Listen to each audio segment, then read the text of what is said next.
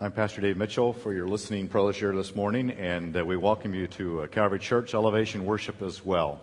We're in a series in the book of Romans, and uh, you have a little outline available for you. If you have a Bible in hand, I encourage you to get that, or the one in the chair rack in front of you. I'd like to talk this morning from the book of Romans on the topic of being set free.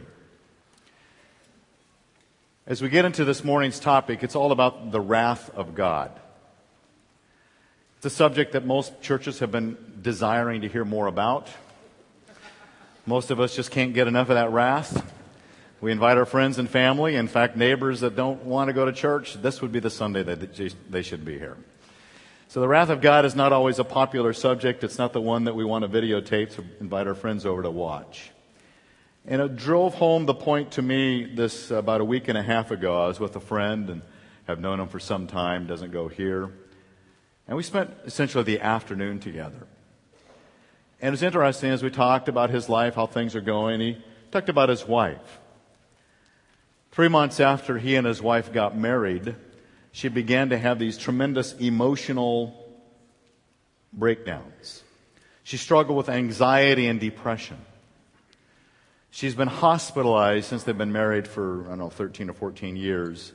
She's been hospitalized about 28 times for depression and anxiety. She seemingly cannot get emotional stability into her life. It was interesting as we discussed kind of his background and her background. This is what he said. He says, My wife grew up in a home where her father was a man of wrath and condemnation. And when her earthly father and mother divorced, he blamed her his daughter, my friend's wife. She carries that guilt of every time something would go wrong, he, the father, would blame her, the daughter. And it so devastated her. My friend also told me that she grew up in a church. This is his description of that church. That that church believed in the Old Testament God. That was an Old Testament God preaching church. And what he meant by that is that that church was known for its judgmental, condemnatory attitude, sort of that wrath like attitude that everybody deserves hell and we're going to judge you all and we're going to judge you until you decide not to go there. And she grew up with all this teaching of being condemned and blamed and shame and guilt. It was so much for her that finally in her adult years, it began to grow fruit of depression and discouragement and anxiety and cutting and suicide. And so it just unfortunately revealed itself in their marriage. And he told me, even though he has a full time job, he told me, My calling in life now is just to help my life, my wife live every day. That's what I do. Oh, wow.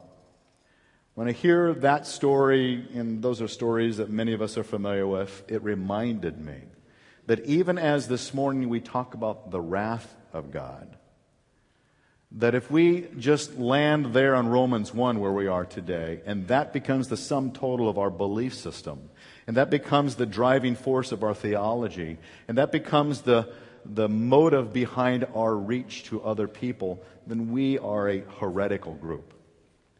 Because as we look at the book of Romans, as I put on the backside of the outline at the very top, I wanted you to see the flow of the book of Romans. That yes, the first three chapters are heavy into sin. It's all about sin, how we have fallen short of the glory of God. But that's not the sum total of the story unless you read a letter and read the whole letter, you're going to miss out on essence of what that letter is all about. Because although it begins in sin, then you notice in chapters 4, 5, and 6, it talks about salvation. That we want to be saved from that sin. And then not just salvation, but it moves into sanctification. The chapters 7 and 8 are all about being set free from that sin and into the holiness of God, so that as Romans 8 1 tells us, there is therefore now no condemnation for those who are in Christ Jesus. That we are not condemned. We're, we are set free from the condemnation, the wrath. And then he talks about the sovereignty of God in Romans 9 through 11. That once it's settled fact that I am living in the holiness of God. I trust Him completely to be my sovereign ruler. People in sin don't trust the sovereignty of God. People outside of sin, beyond sin, moved into sanctification say, yeah, the sovereignty of God doesn't always make sense, but I have learned that I can trust Him. And then the last section of the book that we're going to talk about in Romans 12 to the end 16 is all about service. So now, as a result of being set free from sin into salvation, into sanctification, and the sovereign rule of God, I want to serve Him. So I serve Him freely, voluntarily, with great desire and passion. That's our spiritual journey. That's the book of Romans. So don't settle on one section and say, wow, that's a terrible God. Don't settle in one section and go out and say, that's the God I want to reveal to you. Say, I need to so, see the God who is over the entire book in my entire life. And to help us then to understand this, let me read Romans 1:18 through the end of that chapter, which is one of the most troubling sections of this whole book, and it will cause some of us to not want to listen. But Romans 1:18 begins this way. For the wrath of God is revealed from heaven against all ungodliness and unrighteousness of men, who suppress the truth in unrighteousness. Because that which is known about God is evident within them, for God made it evident to them. For since the creation of the world, his invisible attributes, his eternal power and divine nature, have been clearly seen, being understood through what has been made, so that they are without excuse. For even though they knew God, they did not honor him as God or give thanks. But they became futile in their speculations, and their foolish heart was darkened. Professing to be wise, they became fools and exchanged the glory of the incorruptible God for an image in the form of a corruptible man and of birds and four footed animals and crawling creatures. Therefore, God gave them over in the lusts of their heart to impurity so that their bodies would be dishonored among them. For they exchanged the truth of God for a lie, worshiped and served the creature rather than the Creator, who was blessed forever. Amen. For this reason, God gave them over to degrading passions. For their women exchanged the natural function for that which is unnatural. In the same way, also the men abandoned the natural function of the woman and burned in their desire toward one another. Men with men, committing indecent acts, and receiving in their own persons the due penalty of their error.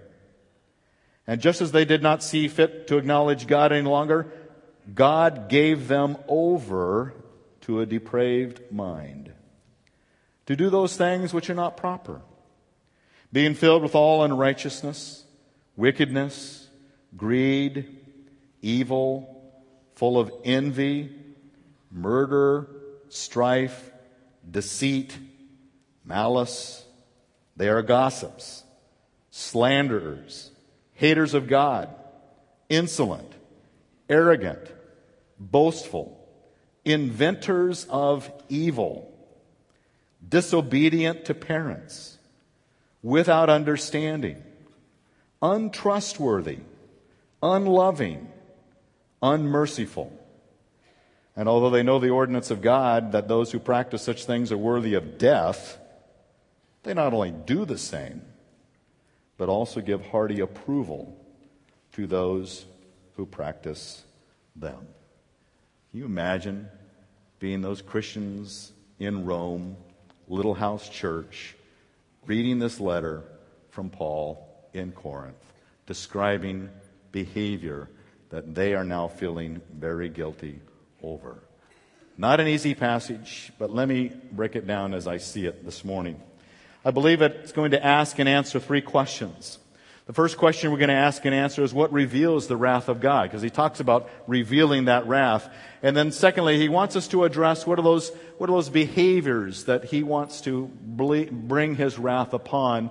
And then finally, how should we respond to the wrath of God? The first question has to do with what behavior reveals God's wrath. The word wrath is a Greek word orge. It can mean a lot of things, and there's a whole lot of things could be written about it, but let me summarize it with the phrase I have on the screen. The wrath of God is an abiding state of mind. It's not subject to quick reactions. There is a term that talks about sort of like anger that blows up like a volcano, then subsides very quickly. That's not this. This is this abiding state of mind that God has towards behavior that is sinful. And in particular, there are specific behaviors that he has his wrath upon.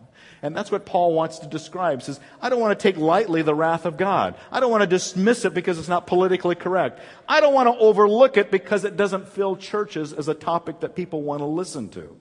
He says, I just want to tell you that it's a reality. This is the God that we worship. This is one aspect of our God. It's not the whole sum total of who our God is, but it's one thing that He does. So what triggers the wrath of God? What are those behaviors that reveals His wrath? There's two of them in this passage. The first is this.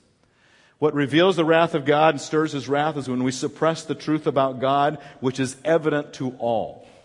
When we suppress God's truth, but it's evident to everyone. So, to support the concept that God's wrath is evident to everyone, the Apostle Paul goes into verses 18 and 19 and says this For the wrath of God is revealed from heaven. What? Against all ungodliness of men and unrighteousness of men. What about them? When they suppress this truth, suppress the truth. They do it in unrighteousness. Why? Because that which is known about God is evident within them, for God made it evident to them. Then verse 20 also says, For since the creation of the world, his invisible attributes, his eternal power, and the divine nature have been clearly seen being understood through what has been made so that they are without excuse. God says, I created this world so that as you look at the world, you look at medicine, you look at science, you look at your, your body, how your eyes, your ears, and how the universe functions, and how this world just hangs in a balance, and it's just un, unknowable in all the vastness of this universe, and that it's a mystery that it all hangs together, and life keeps on living, and new life keeps coming into this world. When you look at all that, he says, you look at the science of this world, you have to sit back and say, wow, that couldn't have just come out of a sludge pond and just coincidentally, or if given enough time, turn out the way it is. So that's basically what he's saying. It's evident to all my eternal power and divine nature. And those who do not believe that, those who believe in evolution, who downsize our God to a little g God, those who do that, they're simply suppressing truth. They're not living in the reality of what God says to be true. It's interesting. I was reading about this, and I'm not one prone to read astrophysicist comments, but I love this one. Robert Jastrow, who is an astrophysicist of NASA, put it this way. Now we see how the astronomical evidence supports the biblical view of the origin of the world, creation, Genesis 1 2. The essential elements in the astronomical and biblical accounts of Genesis are the same. Consider the enormousness of the problem. Science has proved that the universe exploded into being at a certain moment. It asks what caused, produced this effect. Who or what put matter and energy in the universe? And science cannot answer these questions. For the scientist who has lived by his faith in the power of reason, the story ends like a bad dream. He has scaled the mountains of ignorance. He's about to conquer the highest peak. As he pulls himself over the final rock, he is greeted by a band of theologians who have been there for centuries. And that's the truth. The skepticism and the irrational belief in an evolutionary system where there is no God and it's pure chance and coincidence. When all the evidence says there is a designer and a creator, and the marvel of what God has done. God says, those who do not believe in what God has done are simply suppressing the truth. But we know deep inside there's truth to what we say. It's interesting. I love to read in the newspaper about uh, quotes of the year in the sports section of the Orange County Register a couple of weeks ago, at the end of, of 2013, they had a whole bunch of quotes of athletes in various sports arenas. They came up with one quote of a kind of a regular guy. His name is Dougie Thompson, and a crocodile.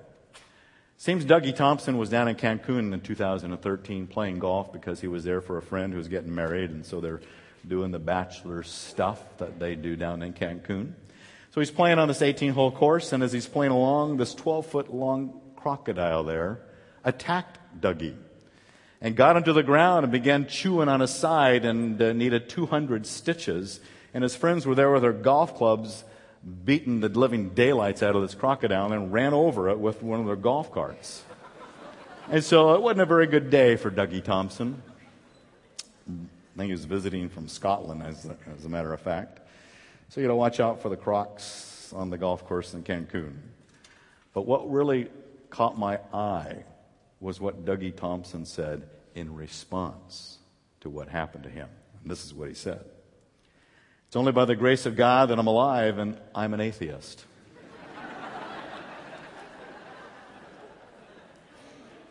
you can't deny that there's something in all of us that no matter how much we may say we are agnostic or atheistic, we still can't get beyond the fact that there is something that is creating and designing and rules over all of us. There is a God.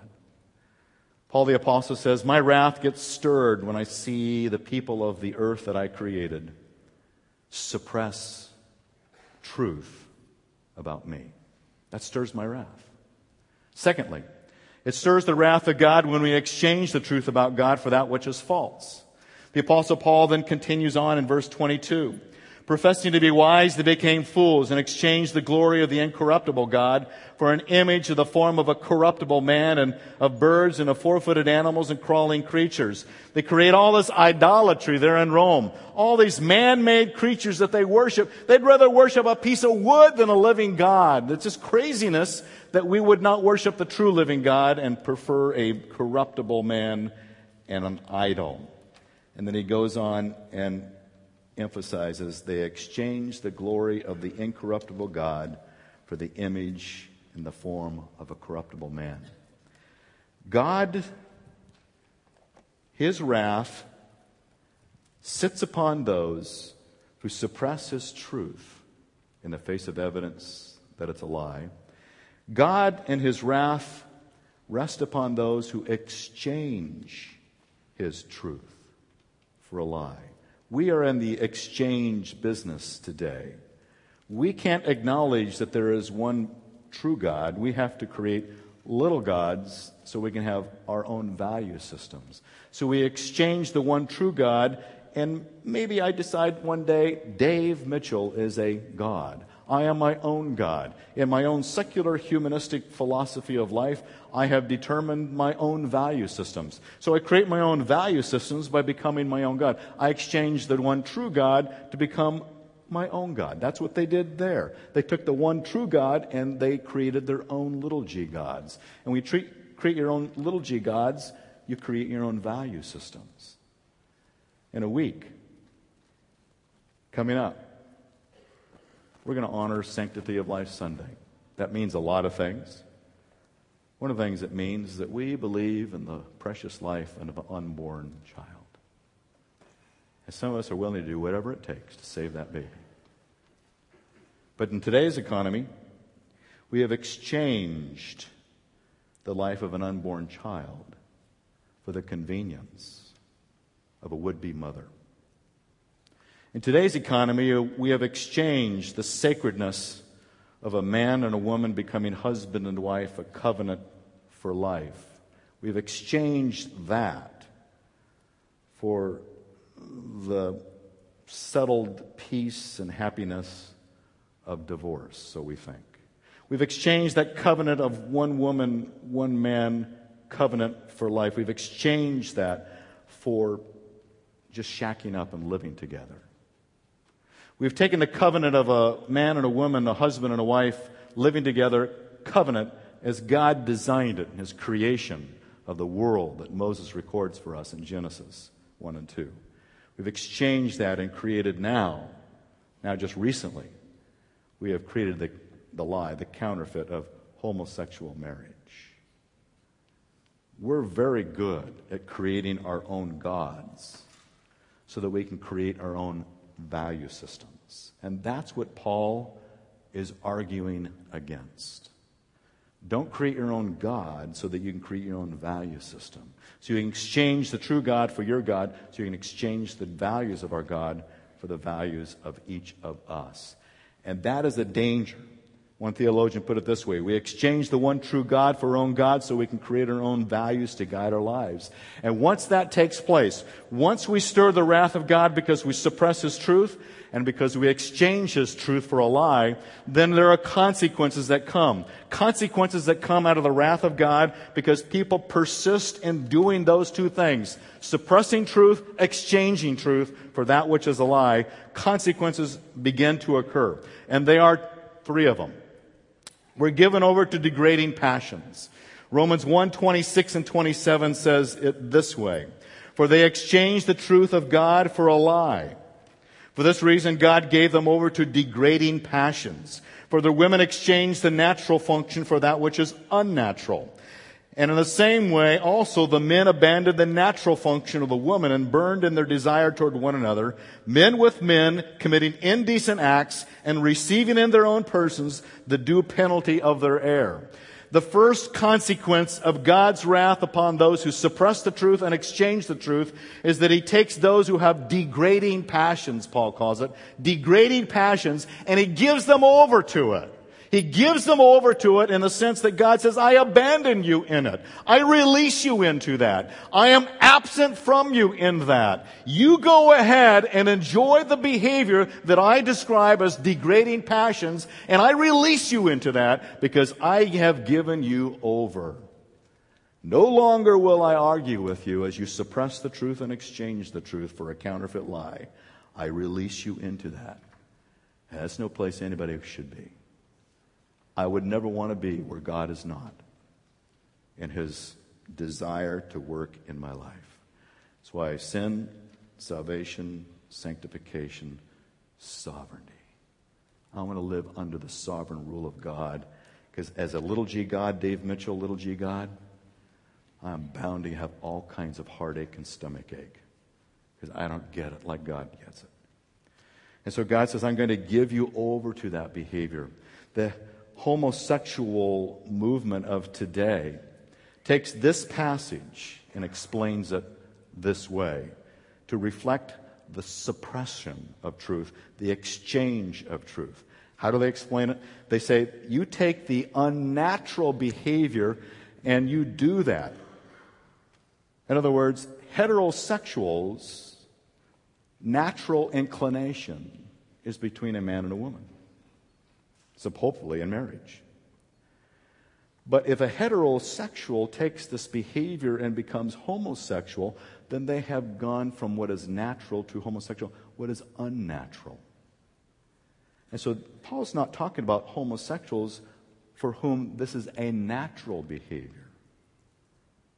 That is what you call suppression and exchange of biblical truth to conveniently fit my little g God value system so I can be comfortable in that behavior.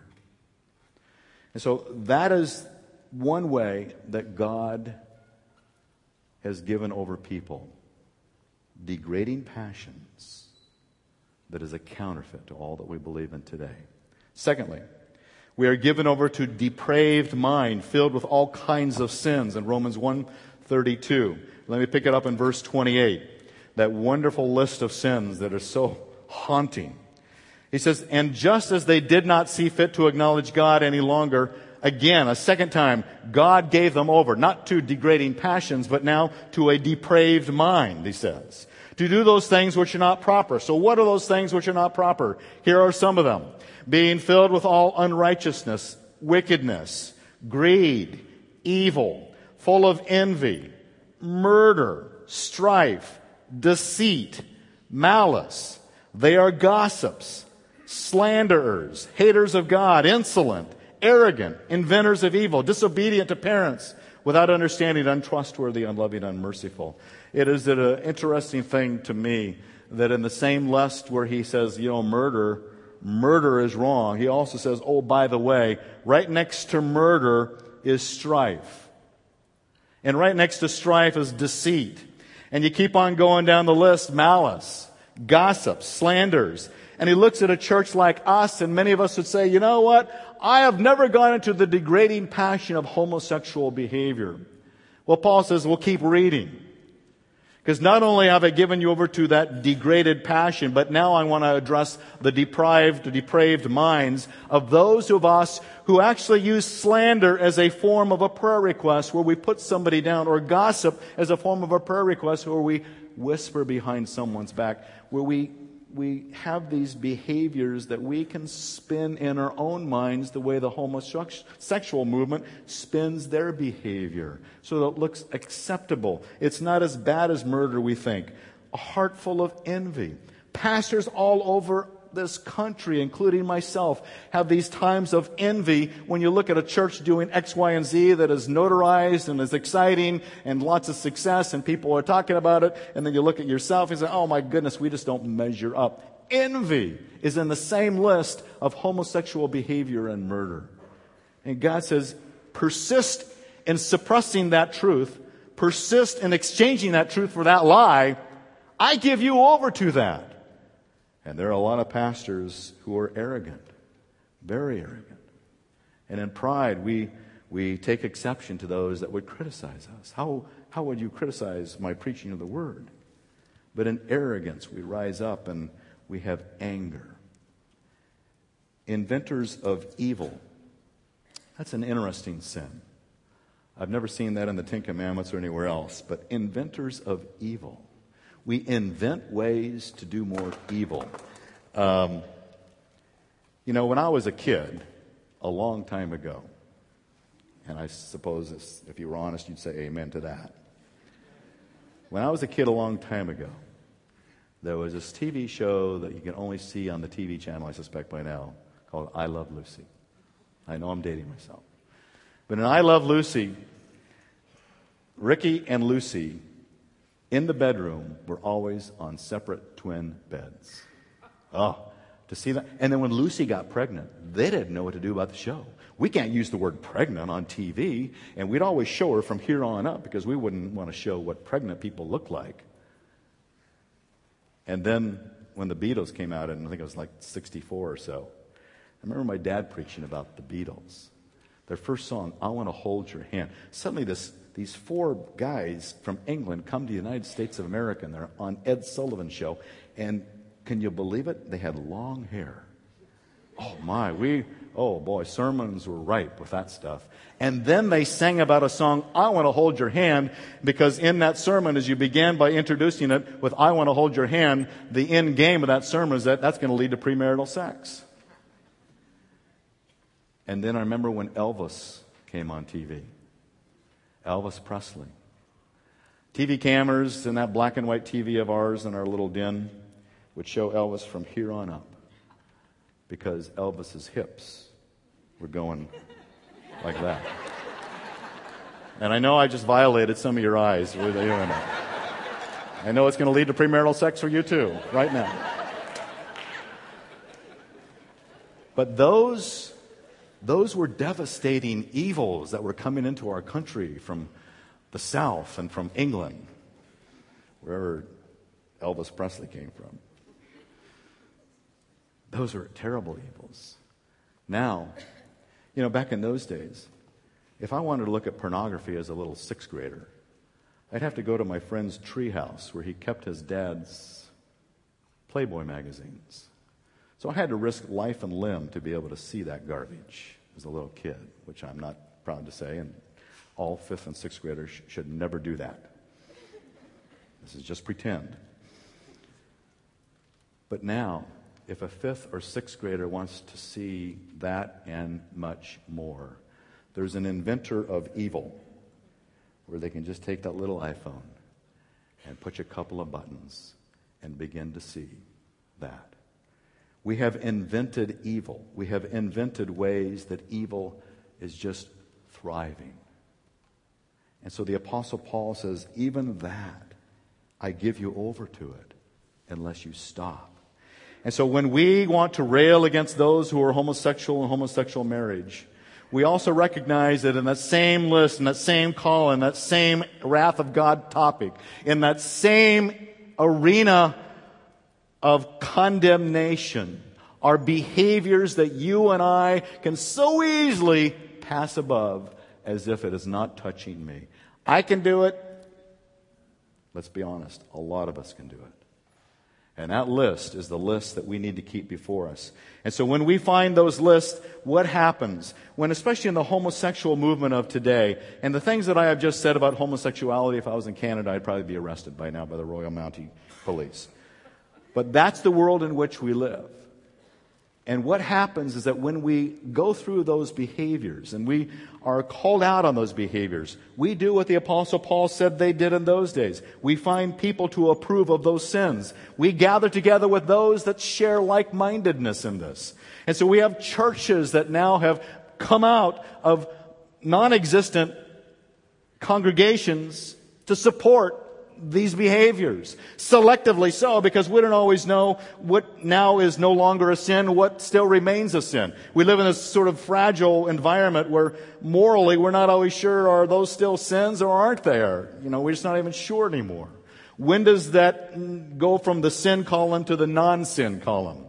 In the last 10, 15 years, homosexuality has moved from sin to, to non-sin. What else are we going to exchange from one column to the next? When does that stop? There is something that God has built within all of us that some people call natural law or this general revelation where God has revealed those things that are obviously wrong, and we just suppress that truth.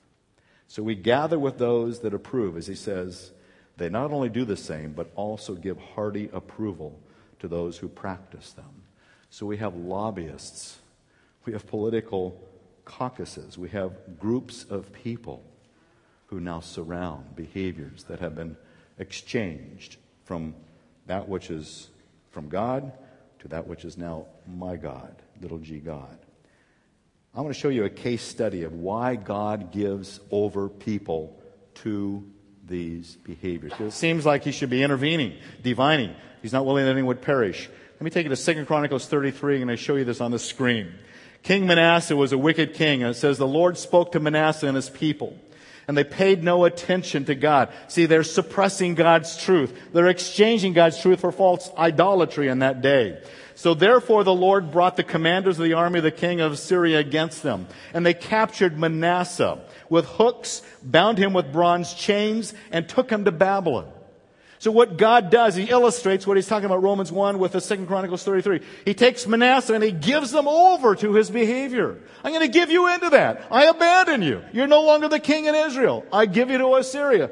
Have fun with those hooks and those bronze chains. So He ships them off.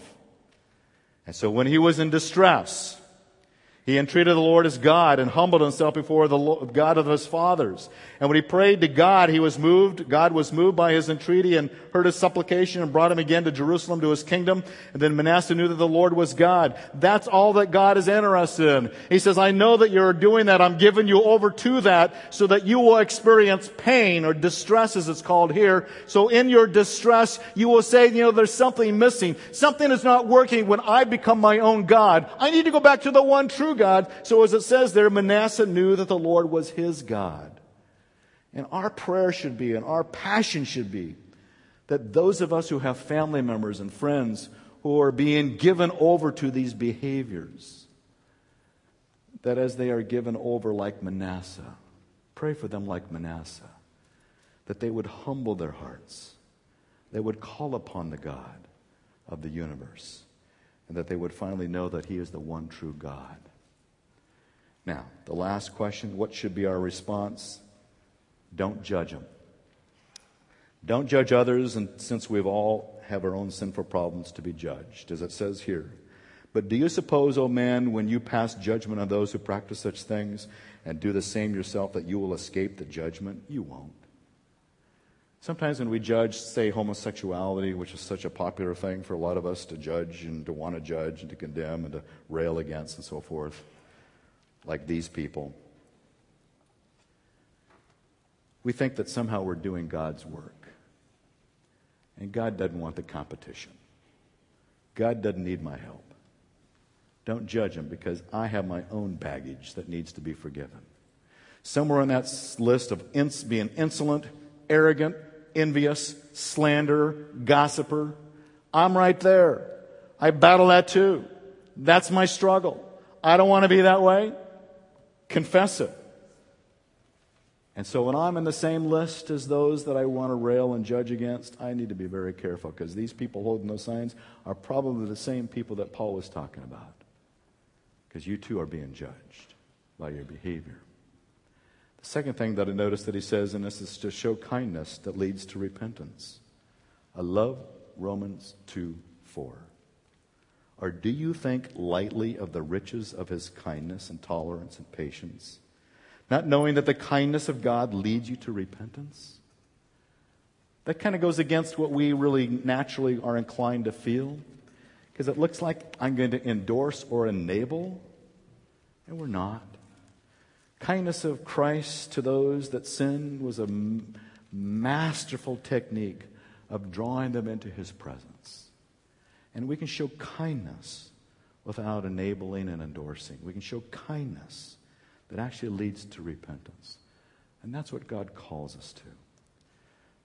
About a month ago, I read a letter that I got out of a journal of a woman who was in a university, a public university, who was a self acclaimed feminist lesbian.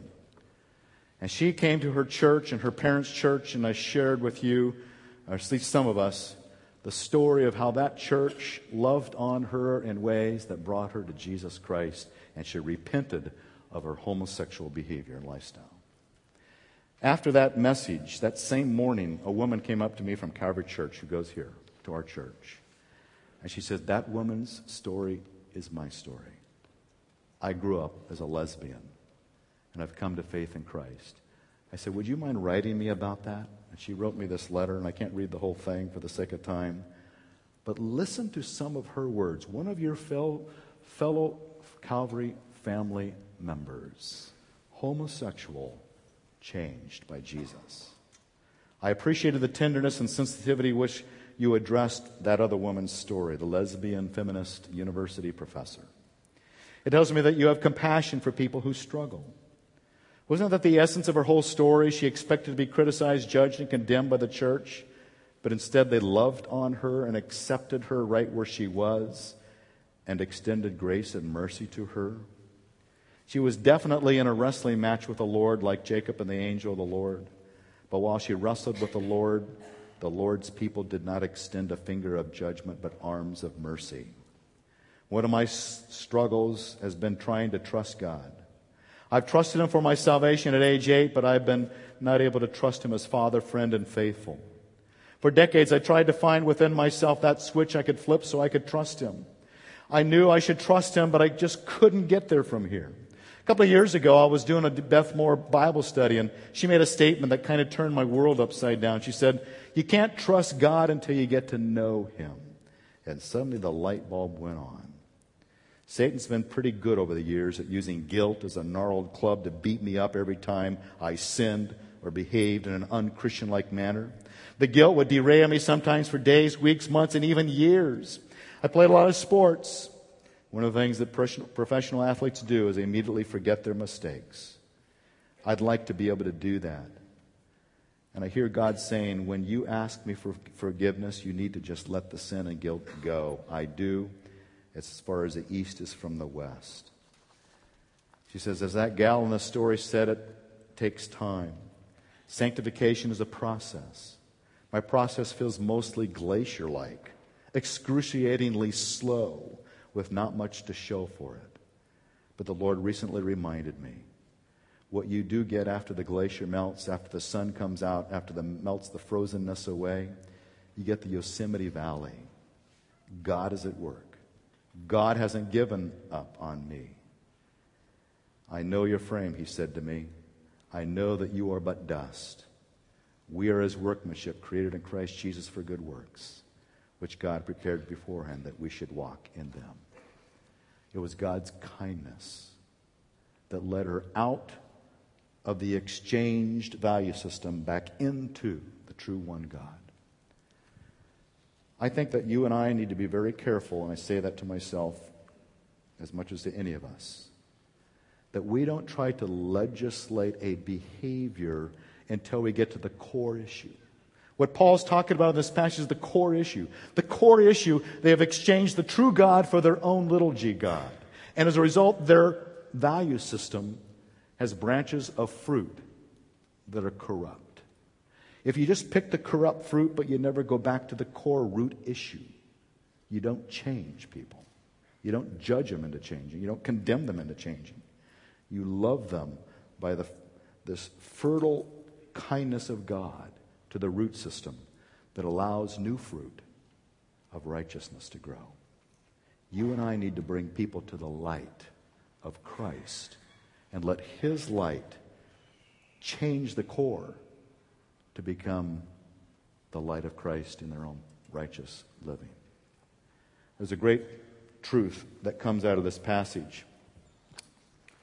And it's found in Romans 1:21. For even though they knew God, they did not honor him as God or give thanks, but there became futile in their speculations, their foolish heart was darkened. They live in darkness. We're going to go dark right now.